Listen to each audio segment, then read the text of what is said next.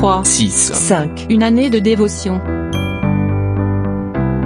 C'est la panique aux urgences de l'hôpital. Il faut préparer le bloc opératoire. J'ai reçu trois coups de couteau dans le poumon gauche et mon pronostic vital est engagé.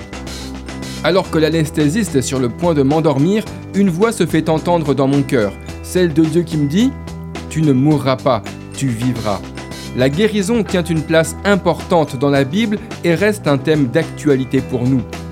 Personne n'est immunisé contre la maladie. Nous sommes donc tous appelés à expérimenter la guérison divine. La volonté de Dieu à notre égard est celle-ci. Bien-aimé, je souhaite que tu prospères à tous égards et sois en bonne santé comme prospère l'état de ton âme. Peut-être actuellement traversez-vous le couloir de la maladie. Ne désespérez pas, placez votre confiance en Dieu.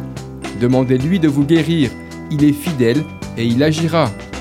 Écoutez le psaume 107, verset 20. D'un mot, il les guérit et les arracha à la mort.